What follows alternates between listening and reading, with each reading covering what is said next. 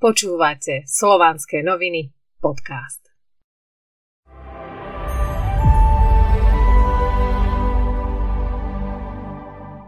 Zákon slobodnej vôle. Zákon slobodnej vôle je základný a najdôležitejší zákon vesmíru a nikto nemá právo ho porušiť. Na tomto zákone stojí celý systém spolunažívania v našom svete. Podľa tohto zákona má každý právo slobodnej vôle a voľby postupovať tak, ako to on sám potrebuje a ako mu to vyhovuje. Toto nedotknuteľné právo je každý povinný dodržiavať. Aj svetlí, aj temní, aj ľudia, aj neľudia. Vo všeobecnosti všetci. Preto s nami nikto nemôže nič urobiť proti našej vôli. Tento zákon nám nemožno vziať. My všetci sme subjekty na určitej úrovni rozvoja, zhmotnené v našom fyzickom svete, v našej matrici. Dnes je už vedecky potvrdené, že súčasťou nášho sveta je programový kód, ktorý zaisťuje platnosť vesmírnych zákonov. Dá sa povedať, že náš svet je program, ktorý podlieha určitým zákonom. Tieto zákony sú zakódované do kodu matrice. Ich platnosť je neotrasiteľná a nedajú sa žiadnym spôsobom obísť. Základné zákony sú zákon slobodnej vôle a zákon príčiny a dôsledkov. Dnes nazývaný aj ako zákon karmy. Zákon slobody je základný zákon. On stanovuje všetky pravidlá hry a je to on, kto je riešením a východiskom z akejkoľvek situácie. Porozumenie tohto zákona často umožňuje riešiť väčšinu problémov. Nikto a nič nemôže s nami urobiť bez nášho súhlasu. Súhlas môže byť vedomý aj nevedomý, s vedomím aj bez vedomia. A tu sa dostávame k vážnemu momentu. Ak máte v hlave myšlienku, či sa už jej držíte vedome alebo nevedome, že s vami môže niekto niečo urobiť, tak vy na metafyzickej úrovni dávate k tomu súhlas. Vaše presvedčenie je váš súhlas. Naša psychika pozostáva z vedomia a z nevedomia. Naše nevedomie, alebo inak podvedomie, ukladá parametre našich presvedčení, charakterových vlastností a všetky nastavenia, na ktoré sme kedy dali svoj súhlas.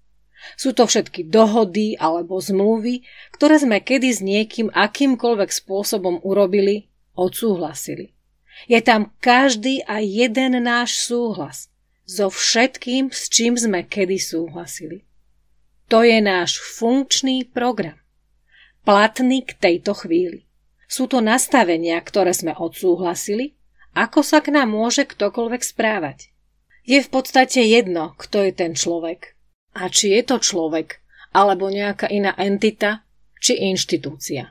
Uvedomte si, že dopustenie možností, že na vás môže niekto vyvíjať nejaký druh násilia, sa rovná súhlasu, že na vás niekto môže vyvíjať násilie. Tak funguje zákon slobodnej vôle.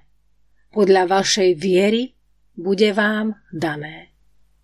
Ak pripúšťate, že na vás môže niekto vyvíjať tlak, niekto ten tlak na vás vyvinie. Ak človek násilie nepripúšťa a nedáva k nemu žiadny súhlas, už v zárodku a v náznaku násilia sa všetko odohrá v prospech takého človeka. Aj keď pozorujete, čo sa deje s druhými ľuďmi, nemusí to isté platiť pre vás.